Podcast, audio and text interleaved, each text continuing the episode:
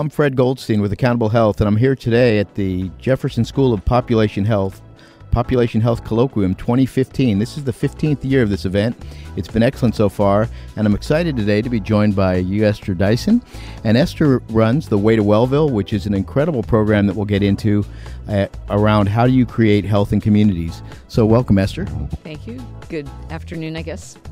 It's good afternoon to you as well. And can you tell me a little bit about the genesis for the Way to Wellville? So, it it began in many ways, like most things. It has a lot of different parts to it. But I was a mild mannered tech analyst and investor, and as the internet and everything developed, the problems they started solving were really small and I thought rather trivial. So ultimately, I think the biggest challenge, whether it's national security or you know, survival of humanity or whatever, is in fact our health. How do we keep our bodies sustainable in a world where we have so much abundance that we're actually destroying our bodies rather than positively the, challenging them and maintaining them? So it's not a question of self discipline. I think it's really a question of the environment that people live in. And so I moved from health care to health, wanted to do something, kept thinking somebody should do it, then realized, oh, I'm appointed. Uh, then I found a CEO who is actually the person who runs Way to Wellville. I'm, I'm the founder and right now the sole donor, unfortunately. But Rick Brush, our CEO, runs it, and then I interfere all the time.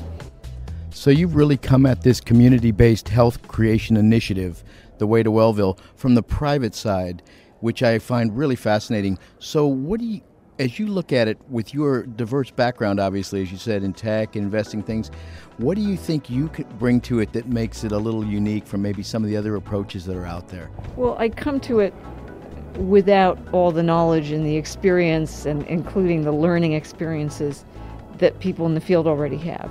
I also come to it with, let's say, a lack of fear of failure. You know, I just want to make this work. I don't think I know everything. I don't think so. I'm willing to experiment. I'm also willing to learn quickly and try something else. You know, and then there are other things, some basic principles of what we're doing. It's five communities. They are all under 100,000. They're all self contained.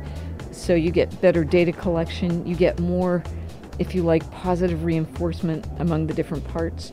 And perhaps most importantly, you said I come from the private sector and I do.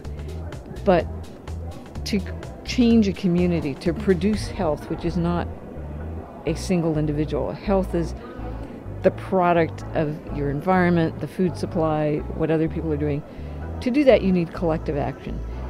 In a place of under 100,000 people, you can do that genuinely through collective action.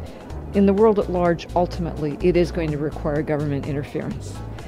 I don't want to go lobby in Washington. I'd rather create evidence and a model, not of this is the perfect program, but a model of what does it look like when all these things interact positively, because that will encourage other people who want to do the same thing. It will encourage government intervention around healthier food in schools. It'll encourage government to pay for things we don't pay for right now, including mass transit, various kinds of medical care, but also possibly subsidizing healthy foods, maybe even taxing mm-hmm. bad stuff.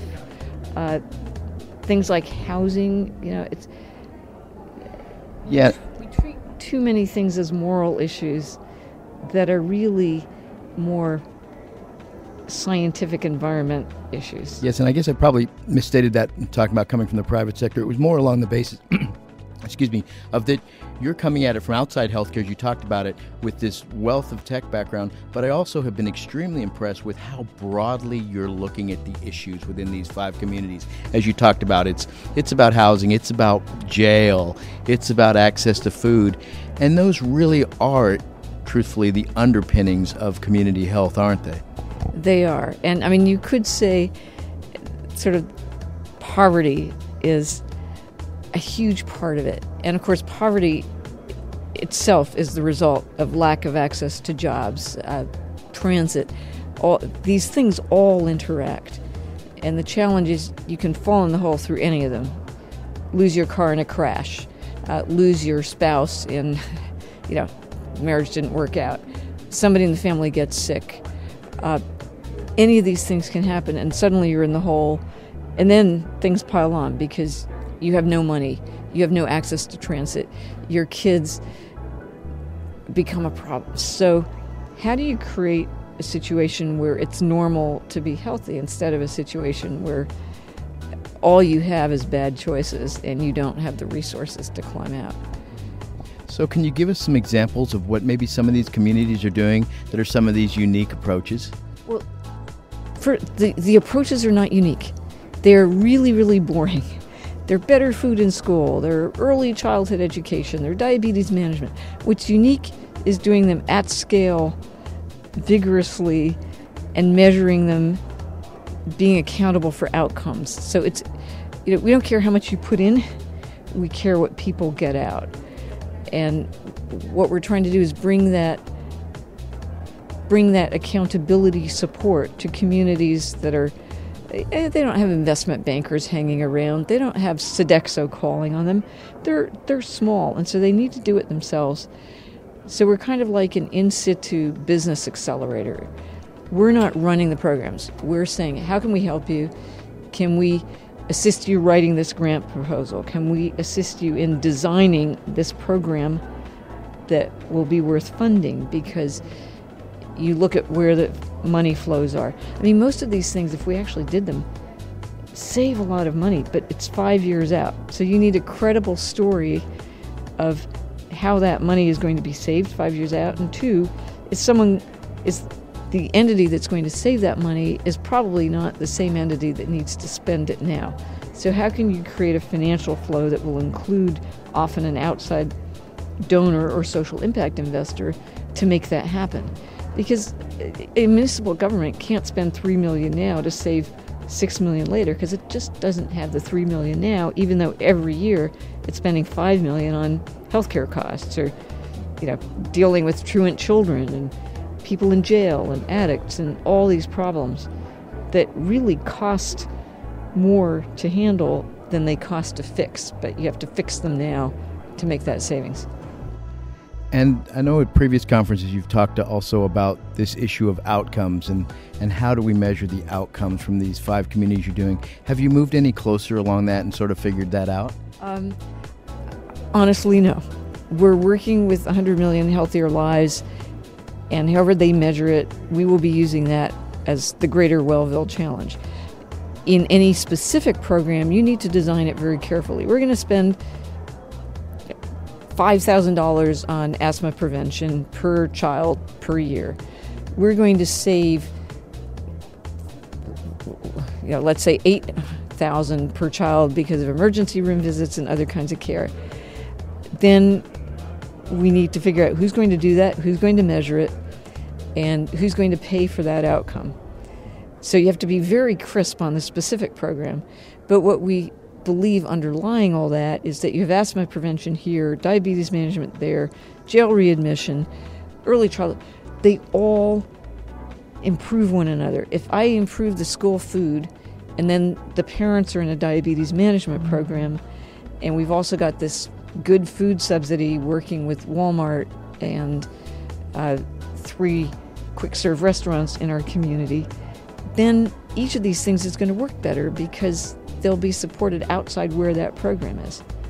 Right. So as you're going forward, are there certain things you could use help with or you'd like to let people know, hey, if you've got this kind of expertise or if you're interested in getting involved with a project with us, how might they go about doing that? We we need all kinds of help, yet at the same time, you know, we can't first of all, it's the communities where we, we want vendors who want to do pilot programs that will help manage the program yeah, with maybe discounts on certain services or something. But it's like there are eight different people who all would like to help us with the care coordination part. and we can use only one. So it's it's a challenge, but this is the fundamental challenge. It's not, oh great, there's a program, it'll work. It is there's a program, now we need the local capacity to to do it. So uh, you've heard the thing, you know, don't give a man a fish, teach him how to fish. Well, actually what we're trying to do is help the communities build their own fishing schools. Because when we go away, the fishing school needs to be there to train more and more people to fish. It has to be sustainable. It's not a nice white lady from New York comes in with a program and then, oh, three years, money's out, she's left. We don't know how to do anything. So, yes, you can help. And you can email me at edyson at hiccup.co or rick at R-I-C-K at hiccup, H-I-C-C-U-P dot co. We, we do webinars for the 41 greater Wellville communities, and we'd love your help, but at the same time, we understand that it's, it's not like, oh, throw help over a fence. It's helping the communities to be, Help have the capability to it. use these things to build something, not it's it's not renting health it's investing in it so that you have the assets that produce health That's really excellent. And ever since I've heard about your project, I'll tell you, I've been completely enamored with it. I know there are a bunch of different ways to look at how you create health and communities, and this is one that I'm really excited to, to see come to fruition first, and now that it's beginning to go, to see what can be done with it. And I really want to thank you for taking that cause up, for coming to the conference here and speaking as well, and obviously at some other conferences we've been at. And uh, that's it from Fred Goldstein and Esther Dyson at the Jefferson School of Population Health, Population Health Colloquium 2015.